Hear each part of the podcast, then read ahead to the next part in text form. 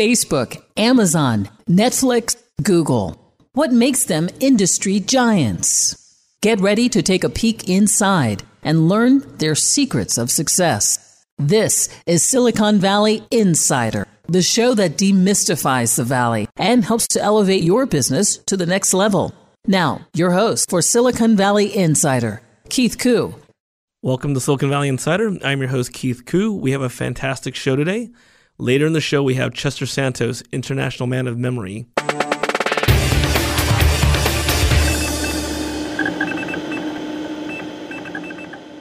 So after much speculation, Dell is going to be a public company again.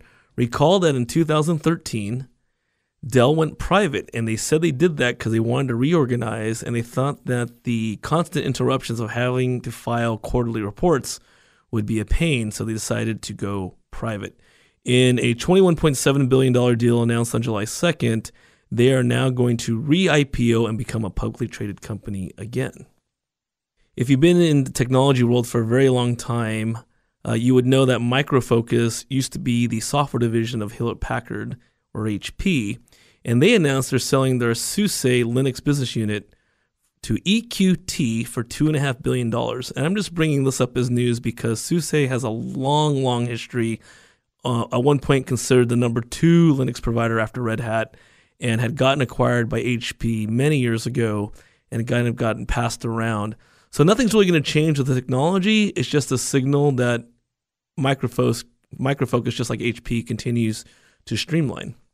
And in a story I'll speak on much more in the future, California just passed their own data privacy law, which will be enacted by twenty twenty, and it is considered to be equally strong, if not more so, than G D P R. And already comments are being made that this will be the next kind of Y two K or Enron scandal, where it'll be a great growth for the I T industry. And that's the news of the week.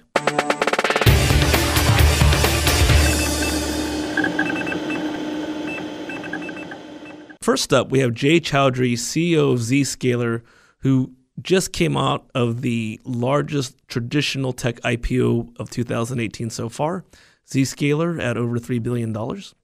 And Jay talks about Zscaler's rise in prominence. For Zscaler, what are some of the things that Zscaler is working on post I P O? What are some of the innovations that we're looking for?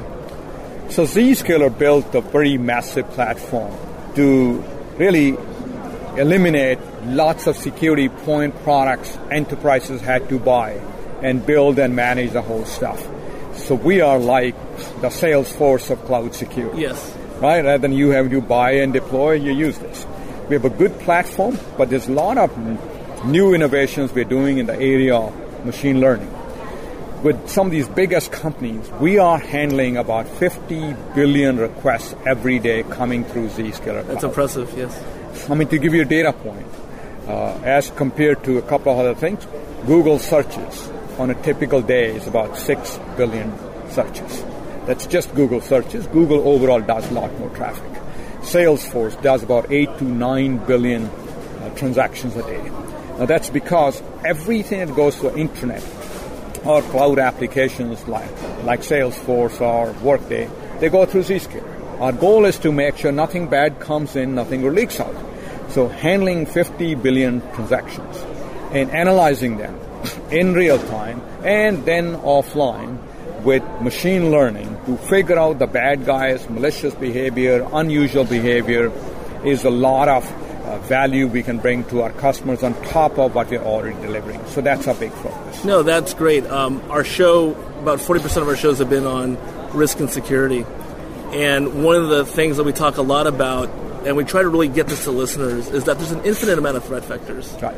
And that really, we're past the point of people being able to manage this on their own. Yep. So there has to be a machine learning component to be able to ingest all that data, in, right. interact with all that data, and then get all that noise reduced. So what Zscaler is doing is just phenomenal. Yeah. The other thing I think we like to focus our customers is, don't chase every threat. Exactly. Because you can't. Exactly. So focus on risk. And if you want to protect everything in your company, you'll protect nothing. So classification, there are some of the most important applications and data. Treat them in a special bucket. There's a ring one, ring two, ring three. And building security along that is a very important thing. And that's what customers need to focus on, rather than putting a big uh, moat around the entire company, making sure the right users have access to right applications. It should be the focus, and that's what we deliver. Yeah, and that's a great message, because I think that a lot of people get lost, as you said. They're trying to protect everything, which is impossible. Exactly. And so really having the guidance to do that is something very powerful. Zscaler, um, because I, I come from enterprise space, I come from large banks and large technology companies. How would a smaller business engage with Zscaler? Act the same way. We work equally well for small business as well as large business. In fact, I like to say that a small business can have the G E class security yes. with Zscaler, because it's the same security. So we, the difference in engagement is, for large customers, we have field sales team who go and engage. For small businesses, we got inside sales team. So they can reach out to us, and our inside sales team is ready to serve. And next up is Inhi Cho Suh, General Manager of I B M Watson's Customer Experience, and she's going to talk about what's on the horizon for I B M Watson. So it's fascinating. We just you did a keynote. We just got through the press conference, talking all about the impact of artificial intelligence and how can we have a, not have a conversation without talking about Watson.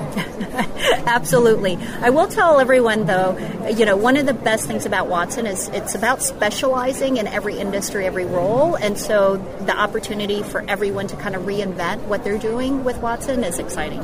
Yeah, that's kind of what I meant uh, when we discussed at the press conference. I actually was, as a customer, at the I B M launch, with the whole Jeopardy, Ken Jennings, and Watson, you know, beating Ken and him saying that he was looking forward to his machine overlords. So, um, but it's great to see that Watson's now being used not to be our overlords, but in ways of helping out society.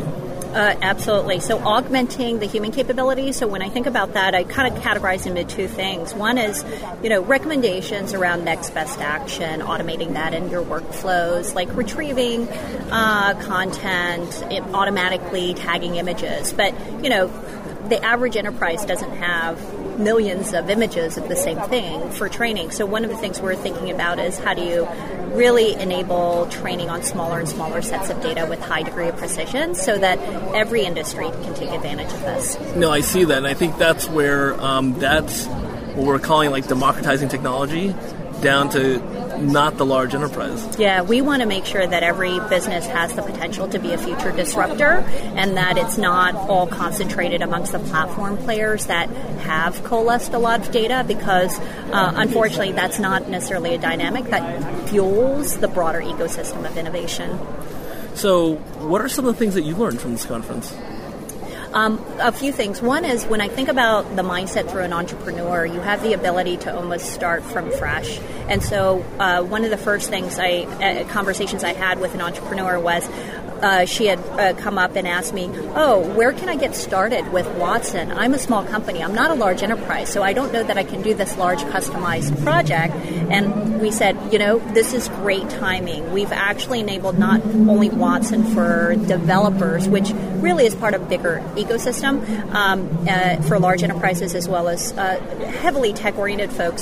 We actually started some smaller business applications that you can consume as a, a startup or a small, medium business um, on things like automatic uh, tagging of content that you're going to use in your promotional campaigns. Right. Or it may be uh, new capabilities like pricing and promotion algorithms that are automated for you. So you don't have to dynamically think about that for your future. But there's a lot of different little set of microservices and applications that we've thought through to enable small and medium businesses. Well, thank you. Well, I know we're out of time for this short segment, but I'd love to have you back on the show. Oh, I would love to. And uh, it just the range of topics around applying not just A I, but just the future of innovation and the workforce and skills.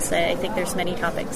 So in our next segment, we'll meet Chester Santos, International Man of Memory, World Memory Champion. For any questions or comments, email us at info at s v i dot biz. We're right back. For questions or comments on today's program, call one eight eight eight, eight two eight, seven eight four six. That's eight eight eight, eight two eight, S V I N. Now, back to Silicon Valley Insider. Once again, your host, Keith Koo. Welcome back to Silicon Valley Insider with Keith Koo. Today, as I mentioned in the first segment, we're joined by Chester Santos, international man of memory. And Chester's been around a long time. We've been friends for a long time, so it's just exciting to have him here. Thanks, Chester. Thank you, Keith. I'm really excited to be here. So the question we got this week, and I had just started really thinking about it last week's show, is that Facebook has a patent, and they have lots of patents, as technology companies do. But this one's really interesting because this was a patent on something that they did a few years back where they are going to record ambient sounds activated through your television by sending an ultrasonic frequency to somebody's smartphone. And the way the patent's written says that they only care about the ambient sound, so like your air conditioning sounds or your dishwasher. But what they don't say in the patent is that in order to get ambient sound, which is the lowest amount of sound, they actually have to record everything, including regular sound like your voices. And so, quote unquote, they were outed. And this has been around since I think two thousand eleven or twelve. And one of their executives just said a couple of days ago that, well, yeah, we made this patent, but we're never going to use it on anybody. We just make patents sometimes to make our competitors not be able to file them. So whatever you believe in that, this is just the answer to what that Facebook patent on ambient sound was all about. And that's the question of the week. So welcome back, Chester. Thanks for joining us. Thanks for having me. I'm looking forward to it. So Chester, you have a really great background, which I'll let you get more into, but you have been the international man of memory and you've been a memory champion. What's that like?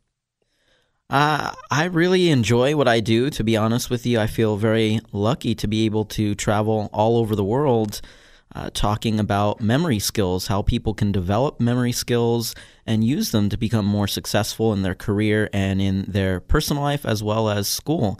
Really, the ability to remember can help you in just about every field. Uh, it's definitely huge for entrepreneurs. Yeah, and you, you've spoken to audiences like C N N and P B S. Uh, to NASDAQ, as well as to universities like Berkeley and Harvard. But, you know, this has always been a technology and business show. So how does memory and your own background, how does that tie into technology and business? Well, the technology industry, I, I would say, is probably the fastest moving, fastest changing industry. You're always having to stay on top of the latest trends in technology. You have to learn a lot of new things to remain at the top of your field. And memory is fundamental to learning. Uh, definitely, the more you can improve your ability to remember, the more easily you're going to be able to learn new things. This will give you a huge advantage in, in just about uh, any field, but maybe technology more so than most others. Didn't you start in technology in your career? I actually did. I, I started off as a software engineer. I have a master's degree in software engineering. I worked at Sun Microsystems for a while uh, on user interfaces, and then I worked at Wells Fargo as well on uh, investment applications. So I was a software engineer, and just during my spare time, I would study memory training techniques. Eventually, I entered the United States National Memory Championship, which I ended up winning in two thousand eight. And after that, I made a big change and, and went into speaking and training as a career uh, instead of software. But now I, I actually help software people to uh, apply memory skills to help them to be more efficient on the job. That's great. So what are some of the tips and tricks that you would recommend for folks? What are kind of the things that they could be thinking about? Yeah, some of the main principles to keep in mind. One thing I want to make it clear to everyone that it actually can be a lot of fun to improve your memory. It isn't really, uh, you don't have to view it as being a lot of work and boring. There are three main principles that I employ and that I teach people to use, and that is one, visualization. So try to take whatever it is that you're trying to remember and turn it into a simple image or maybe series of images, something that you can easily visualize. We're very good at remembering things that we see. One example that I give, you often hear people say that they're good at remembering people's faces. Uh, you've probably encountered the situation where you'll see someone, you know that you've met them before, you remember their face, but you can't seem to remember the name, right? It's a pretty common experience. When we're meeting people, we see the face, it's recorded into our visual memory, but the name is something much more abstract to our brain. I can get into names in more detail later, but for now, you know, just note that visual component. I talk about involving additional senses from there as you can. As you're doing that, you are activating more areas of your brain and you're building more connections in your mind to the information. Third principle to keep in mind is to make what you're seeing and experiencing crazy, unusual, extraordinary in some way, because there is a psychological aspect to human memory. We tend to remember things that catch us by surprise, that are strange, unusual, extraordinary in some way, right? If an elephant crashed into the studio right now uh, with us here and started spraying water all over everyone in here with their trunks, if that actually happened right now, you'd probably remember that for the rest of your life, right? And tell that story. I was interviewing this memory guy and these elephants crashed into the room out of nowhere. It might be stuck there forever without you even trying to commit that to memory, right?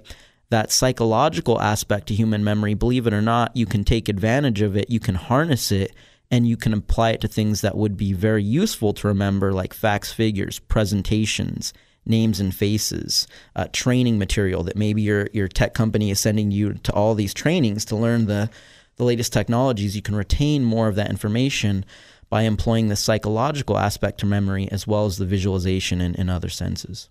No, that's super interesting, right? Because my own consulting firm, and uh, I don't talk about it too much in that I've negotiated thousands of deals. And one thing that as you get to know me, if you've ever negotiated a technology deal with me, I've memorized pretty much every deal I've ever done. So this isn't names and faces. This is like facts and figures and constructs.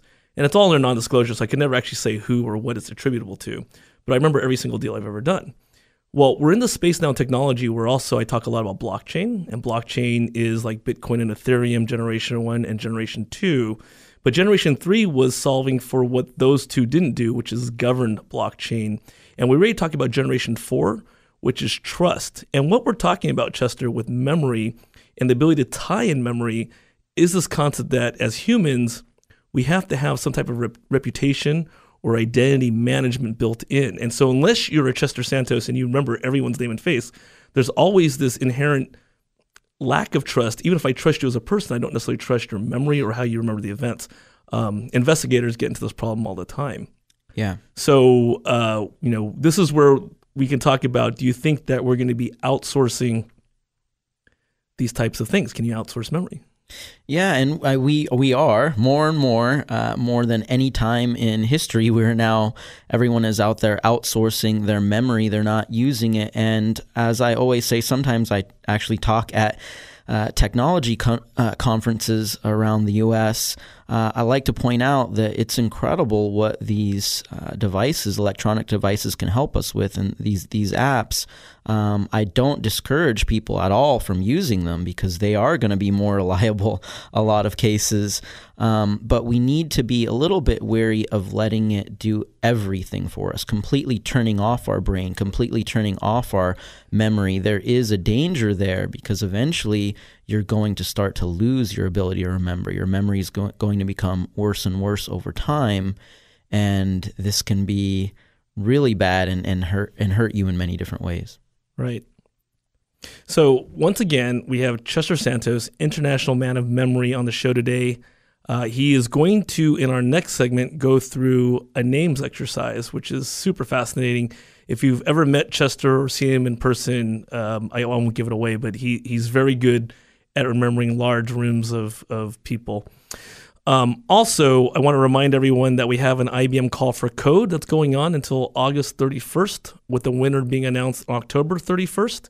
If you need any information on this call for code for disaster relief and where your company, teams of one to five, can win prize money, email us at info at s v i n dot biz, and we'll be right back with Chester. Thanks. For questions or comments on today's program, call one eight eight eight, eight two eight, seven eight four six. That's eight eight eight, eight two eight, S V I N.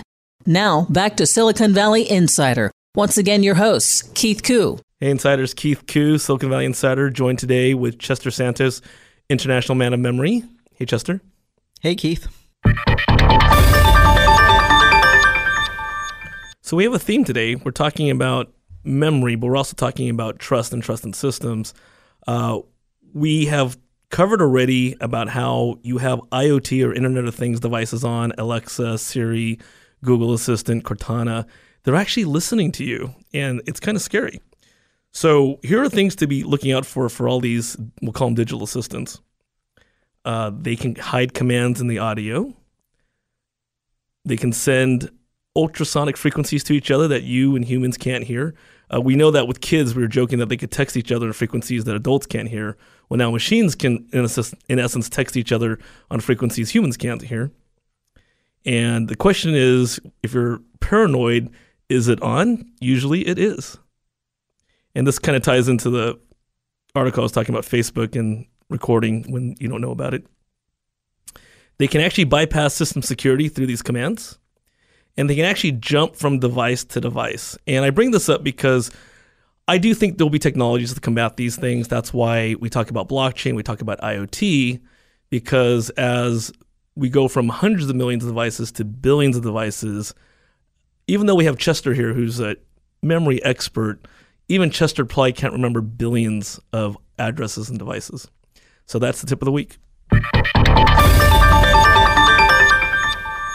So we are joined with Chester Santos, International Man of Memory, and we're going to discuss a couple of examples how to improve our memory. Right, Chester? Yeah, I'm going to give some good tips for names and improving your memory in general that I think would be useful to just about any entrepreneur out there and, and people in many different industries. So let's get started. What are some of the things you suggest? One thing that we all need to get better at doing is remembering names. This is huge in business. This is huge for entrepreneurs. An example that was just brought up to me at one of my recent presentations, I looked it up to confirm this was the case. I don't know if you're aware, but the number one reason why Nike lost Steph Curry, uh, they, he no longer is sponsored uh, by them, is because during the meeting with Nike to renew the sponsorship, one of the Nike representatives kept calling him by the wrong name. His dad was really upset about this at the meeting. He was really upset. And to make matters worse, when they pulled up the presentation, they had Kevin Durant up there by accident. Uh, so they really messed this up. But one of the main things mentioned in the article, they had been calling him Stefan, whereas his name is Stephen Curry. And it's estimated that this in valuation could possibly cost eighteen billion dollars. dollars in the company's valuation if he continues to be a really popular player. So this is huge. Uh, names in business, a lot of times higher end clients like that, that either way he was going to make millions of dollars from the sponsorship. It's the personal touch that really is, uh, a, it really has more of an impact on them. Uh, I'm going to give you four steps that everybody listening can use to get better at remembering names, to build better business relationships with people. Step one, from this day forward, whenever you're introduced to someone, make it a point to immediately repeat their name and shake their hand. So if you're introduced to someone named Keith, nice to meet you, Keith, or pleased to meet you, Keith. That might seem so obvious, but a lot of times when we're being introduced to someone, we have our mind on everything else, right? Our mind is everywhere else other than the name. That first step forces you to pay attention for at least one second. That's the only way you could repeat the person's name right back to them. Step two, just ask a question early on in the interaction using the name. So, Keith, how do you know Chester? Or, Keith, how long have you been involved with this organization? Just one question early on is going to reinforce the name in your mind and prevent it from just going in one ear and out the other ear. I want to clarify, I don't mean use the name over and over again in the conversation to where it starts to seem a little weird, but just one time early on is enough to reinforce it. Step three, take a few seconds or less to think of a connection between the name and anything at all that you already know. Maybe it's a character from a T V show or movie that has that name, but it could be something as you also have a friend or family member with the name Keith, all right? Think of a connection between the name and literally anything that you already know. It's really going to help the name to stick better in your mind. And step four, just make a point to actually use the name when you're saying goodbye to the person. So when you're leaving the party, the meeting, whatever type of function it might be, simply, you know, I hope to see you again sometime, Keith. Something like that, using the name one last time is going to go a long way toward helping you remember more of the names the next time you see those people that you're meeting. So this little bit of effort will really go a long way and, and help you to build better business and personal relationships with people. That's great advice. So then switching from names, what are some things we can do in the workplace?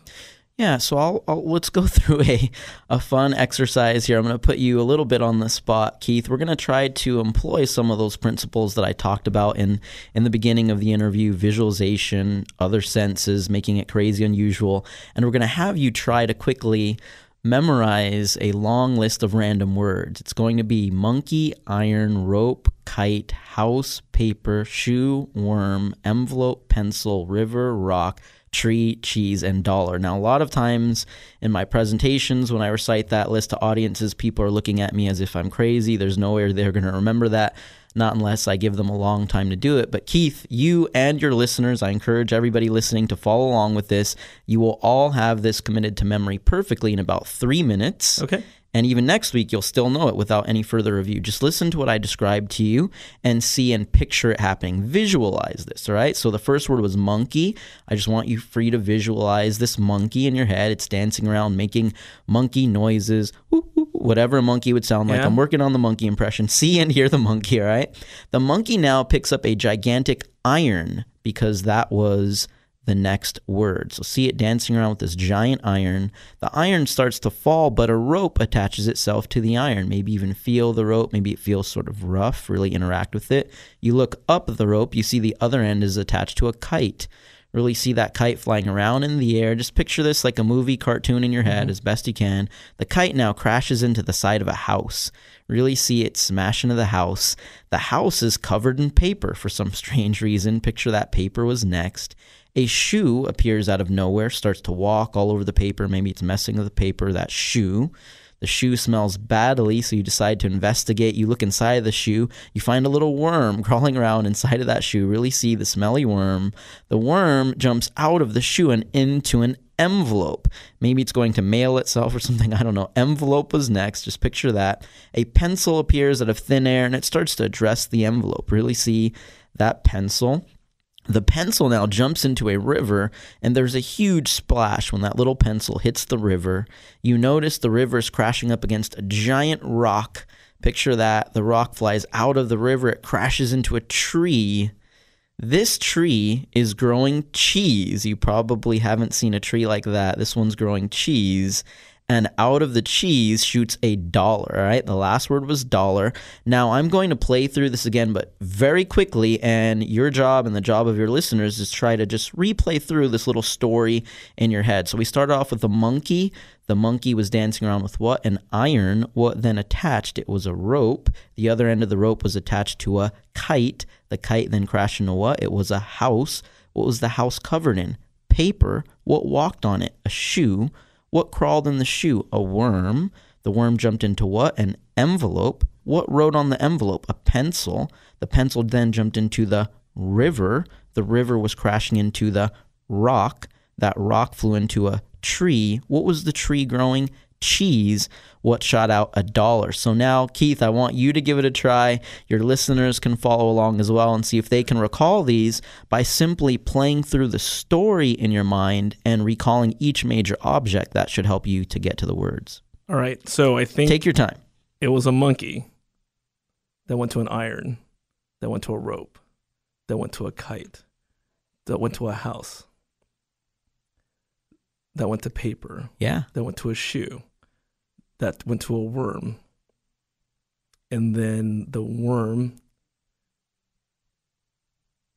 went into a river. Envelope. That's oh, right. Uh, envelope, pencil, uh, pencil into the river. Yeah, you river got it. Into the rock, rock into a tree, tree into cheese. And then I don't remember if it was dollar or something yeah, before that. You got it, dollar. You got it right, man. Great job. Awesome.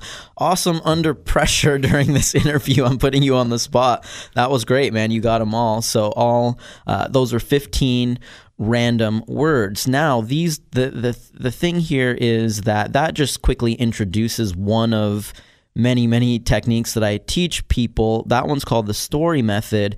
But note that this imagery doesn't need to represent just random words. This could represent something much broader. This could help you to remember points of a presentation. I talk at conferences, national, international conferences around the world. Presenters that are just flipping from PowerPoint to PowerPoint are really boring to the audience, putting the audience to sleep. Yeah, if you true. if you have memory skills, you can be more interactive with the audience. That imagery, let's say you were talking about the healthcare industry in the U S, maybe the first image is a stethoscope, and uh, you know, next you want to talk about the high cost of healthcare in the U S. Maybe shooting out of the stethoscope are one hundred dollar bills. Next thing you want to cover in your presentation is that under current healthcare programs, in order to get certain things covered, we have to cut through a lot of red tape. Maybe wrapping around the red tape, uh, wrapping around the one hundred dollar bills is a bunch of red tape. So you create a story that helps you to remember just the points and subpoints of your presentation. So that's something that can be applied to entrepreneurs and in many different uh, situations. So there are practical applications for these principles. No, I, I truly believe that memory plays a large part um, into even the part where we were talking earlier in the last segment about automation and that there's technologies trying to solve for trust. But there are a lot of things that really cannot be covered by automation. There's, there's things that will always have to have human interaction. And I do believe as well that memory plays a large part of that. Uh, so Silicon Valley Insider with Chester Santos, he had given a tips on four things you can do to remember names better, which if I recall, um, repeat their name when you first meet them, shake their hand, ask them a very specific question, repeating their name in doing so. Uh, make a connection with another person with the same name, a family member or a friend. And then when you do say goodbye, ensure that you're saying their name one more time. You got it. You you got it down. Yeah, just those four steps are going to be really, really helpful to people. So again, uh, we have Chester on today. If you have any questions about Chester, email us at info at s v i dot biz or go, or go to chester santos dot com. We'll be right back. For questions or comments on today's program, call one eight eight eight, eight two eight, seven eight four six. That's eight eight eight, eight two eight, S V I N. Now, back to Silicon Valley Insider. Once again, your host, Keith Koo. Welcome back to Silicon Valley Insider. I'm your host, Keith Koo. I've been joined today by International Man of Memory, Chester Santos. And in our last segment, we had two exercises. One was remembering names, and the other one was remembering fifteen words, which I almost got completely right. So thanks, Chester, for those tips. Uh, one thing that's a real insider story. So Chester in the last segment, so you should turn back and listen to the podcast if you hadn't heard it, was talking about how Nike really blew it with Steph Curry. And I'm a Golden State Warriors fan. Go Warriors. They won again. Um, he had talked about how they really blew it in re-signing or signing Steph to a multi-million dollar contract, which cost them billions in market cap. So an insider story with this is Steph is also a very strong man of faith and not necessarily relevant other than he wanted to put a slogan on his shoes that would have no scripture reference, just words. And Nike rejected that because they thought that it would not be good for the mass audience. And that was the second part of why Steph didn't sign his contract with Nike. But that definitely cost him billions and billions of dollars. So thanks for sharing that story, Chester. Yeah. So, Chester, um, how do people get a hold of you? People can just check out my website, chester santos dot com. They can also find me on Facebook, Instagram uh, as well. Just look up Chester Santos. At chester santos dot com, you'll find intro- uh, in- information on my introductory one-day workshop. So it's one full day of training on remembering names, presentations, facts, figures, exam material. And for anyone listening to this, they can just mention that they heard me on Silicon Valley Insider. And as a special offer, if you mention that, I will give you a free companion ticket for any registration that you complete. So for any completed registrations, I will then give you an additional companion registration for that one-day workshop. It's held really all over the Bay Area. Yeah, that's very generous, Chester, so thank you very much. So again, if you want to take advantage of that, mention Silicon Valley Insider. Uh, you can either email us at info at s v n dot biz or you can go to Chester's website, which is chester santos dot com. So Chester, any last thoughts on how people can improve their memory? really just try to keep in mind the, the main principles that we've discussed during this interview. Give the exercises a try, and you'll start to realize that, again, it can be fun to improve your memory. It doesn't need to be a lot of work. And in this day and age where people are more and more outsourcing their memory to electronic devices, someone that does develop their ability to remember, develop their memory skills, you're going to be even more outstanding. You're going to be even more memorable to people if you do develop those memory skills. Well, thanks, Chester. Thanks for joining us. And that's a great segue into a new feature we're starting this week, which uh, we think we're going to call Keith's Conundrum, which is really about how, really relevant to that last statement you just made, how technology, we rely more and more of it, but why are we relying on it?